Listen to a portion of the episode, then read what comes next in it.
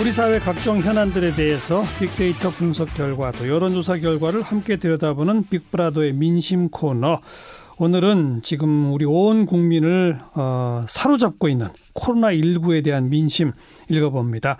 어, 빅데이터 전해주시는 전민기 팀장 개인 사정상 오늘은 한국리서치의 김춘석 본부장과만 함께 하겠습니다. 어서 오십시오. 예, 안녕하십니까.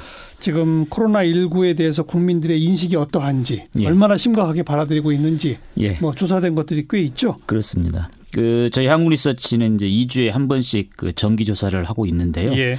그 코로나 확진자가 그 1월 20일 날 처음 그 발생했죠. 그랬죠. 어, 그 이후에 계속 이제 추적 조사를 해 오고 있습니다. 네. 그 전국 18세 이상 남녀 1000명을 대상으로 한국리서치 응답 응답자 패널인 마스터 샘플을 대상으로 이제 모바일과 이메일을 이용한 웹 조사를 하고 있는데요. 예. 그 대구 경북에서 그 집단 감염 그리고 이제 신천지 사태가 이제 발생하기 전인 그 2월 11일부터 13일까지의 조사에서는 음. 그 코로나19 국내 확산 상황이 심각하다는 응답이 45%였었어요. 예. 이 중에서도 이제 매우 심각하다는 응답은 6%에 불과했거든요. 예, 예. 그런데 이제 요때까지 2주 요때까지는 뭐 환자 수가 한 20몇 명 그렇습니다. 그 시절이죠. 예. 예. 그래 좀그 소강 상태였었죠. 예. 그런데 그 이제 그 2주 후, 그 지난주 그 어, 2월 28일부터 어, 그리고 이제 어제까지 3월 2일까지 예. 그 조사한 결과에 따르면 예. 이때는 그러니까 이제 그 대구 경북 집단 발병이 한참 돼서 최근까지니까 예. 코로나 19의 국내 확산 상황이 심각하다는 응답이 91% 45에서 91로. 그렇습니다. 어. 그리고 또 매우 심각하다는 응답도 46%에 달해요. 이건 6에서 46으로. 그렇죠. 네. 그러니까 2주 만에 그 심각하다는 응답이 두 배로 증가했고 또 매우 심각하다고 이제 생각하는 국민도 이제 과반에 육박하는 그런 상황입니다. 네. 내가 혹시 걸릴지 모른다. 예, 이런 조사도 했죠. 그렇습니다. 그 감염 가능성 그런 예. 불안감이 어느 정도인지를 확인한 건데요. 예. 코로나19 확진자가 발생한 10일 그 후 정도, 어, 1월 31일부터 2월 4일까지 그 조사해 보니까 감염 가능성이 높다는 응답 13%였어요. 음. 그리고 이제 코로나19가 이제 소강 국면이었던 2월 11일부터 13일까지 조사에 따르면은 그 오히려 좀 떨어졌습니다. 한 8% 정도로. 13에서 8로. 그렇습니다. 그것도 그래서 이때 다들 또 놀러 가고 그랬거든요. 그랬죠. 그런데 예. 예. 그런데 이제 가장 최근이죠. 그 어제까지의 그 조사에 따르면은 감염 가- 가능성이 높다는 응답이 27%. 이야. 그래서 2주 전에 비해서 3배 이상 증가한 겁니다. 사실은 나도 걸릴지 모른다에 그렇다가 그렇죠. 거의 10명에 3명. 적지 않죠. 아주 네. 많은 거죠. 네. 어, 그런데 또좀 구체적으로 살펴보니까 성별 연령별로는 별다른 차이는 없어요. 그런데 지역별로 보니 그 대구 경북이 사실은 지금 제일 문제인데 대구 그렇죠. 경북 어. 그다음에 충청 또 서울이 예, 다소 높기는 합니다. 예. 그 감염될 가능성이 높다는 응답이. 예. 어, 그렇지만 또 다른 지역도 낮지는 않아요. 그래요. 그러다 보니까 어. 이건 전국적인 현상이다 그렇게 볼 수 있겠습니다. 대구 경북만 유달리 높다 이러지도 않아요? 그렇지도 않아요. 어, 보니까 그래요? 되려 뭐 네. 수치상으로는 뭐 충청 대구 경북이 34%인데 충청이 36, 서울이 35. 그러니까 민감도가 좀 다른 어허. 거죠. 네. 예. 언제쯤 끝날 거라고들 보던가요? 이 사태가. 예, 지금 오늘 그 청와대 그 김상조 정책실장은 한 3월 이번 달에 그뭐 안정될 것으로 기대를 좀 하고 있더라고요. 그런데 이제 국민은 3월에 종식될 것이라고 보는 국민은 5%에 불과합니다. 5%. 그렇습니다.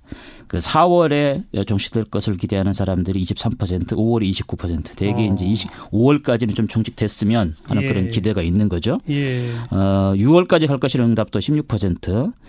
어, 그리고 시, 7월 이후까지 갈 것이라고 생각하는 국민도 22%입니다. 음. 그리고 어, 국민의 5%는 종식되지 않을 것이라고 생각하고 이건 있어요. 항상 우리랑 같이 있을 거다. 그렇습니다. 예. 예. 어, 이 응답은 특히나 대구 경북 그다음에 서울에서 높거든요. 그 대구 경북은 그 상황이 이제 심각하기 때문에 그럴 거라고 볼 수 있고 음. 서울은 그만큼 또 민감도가 높기 때문이라 그렇게 추정해 볼 수 있겠죠. 안 끝난다. 그렇습니다. 예. 코로나19 때문에 우리 일상 모습이 많이 달라졌죠. 그렇죠. 뭐 우리 스스로 그리고 그 주위 사람들을 둘러볼 때그 많이 체감하지 않겠습니까? 네. 어, 코로나19 발생 이전과 비교했을 때 변화가 있는지를 그 몇 가지 경로를 제시하고서 확인을 좀 해봤습니다. 예. 그 좀 살펴보면 어, 우선 사람이 많이 모이는 데는 안 간다. 이런 응답과 관련되는데요. 예. 극장, 백화점, 대형마트 이런 사람이 많이, 많이 모이는 곳에 출입을 자제했다 96%. 96. 그렇습니다. 와. 외식을 줄였다 94%, 허허. 지인과의 모임 회식을 하지 않거나 취소했다 93%, 외출을 자제했다 92%. 전부 몇 퍼센트네요. 사실은 여론조사에서 90%가 넘으면 만장일치라고 그렇죠. 하거든요. 어.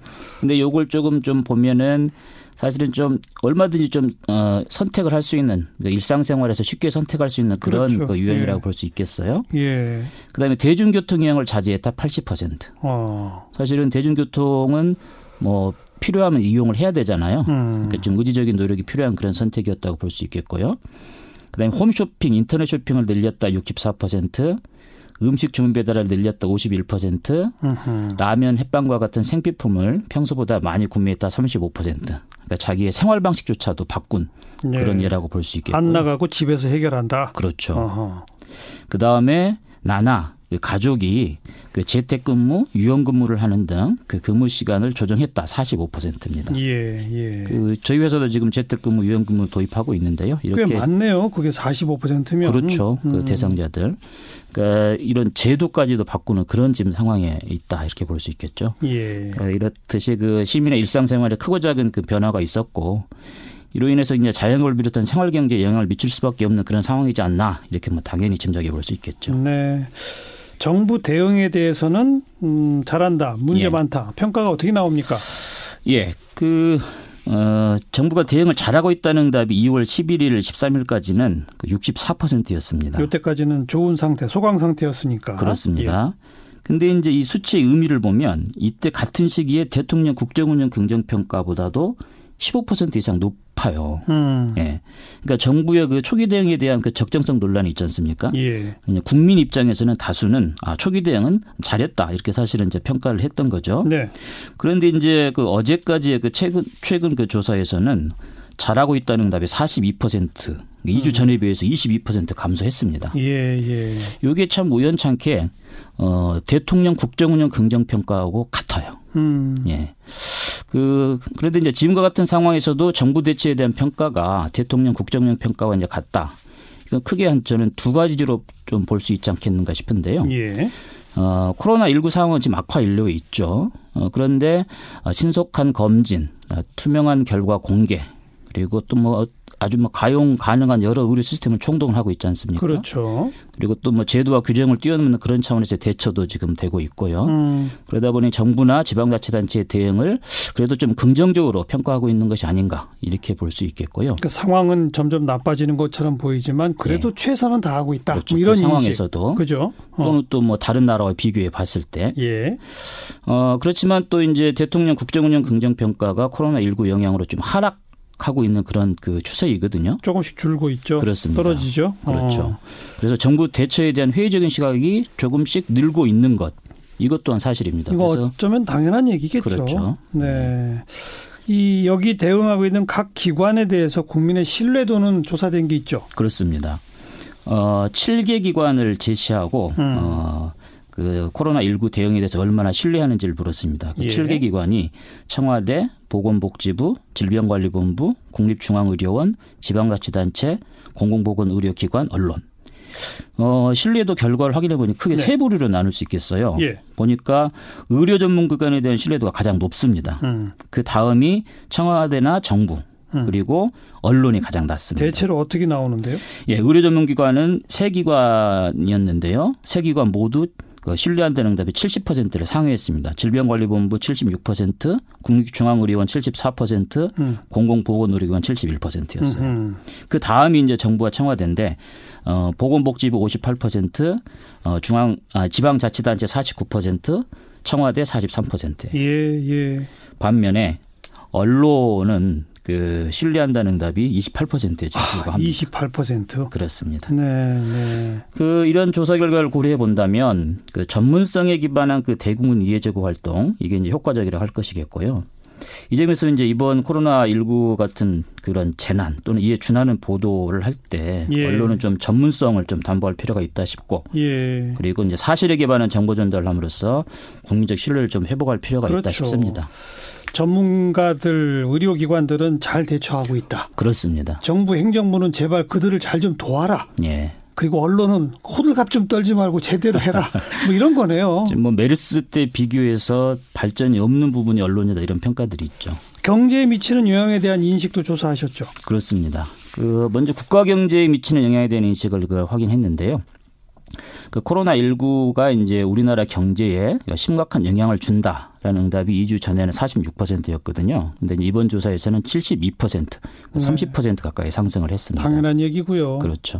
어느 정도 영향을 준다 응답이 25%인데 이 두 응답을 합치면 97%예요. 네. 그러니까 전 국민이 코로나19가 우리 경제에 영향을 준다고 지금 생각하고 있는 거죠. 예, 예.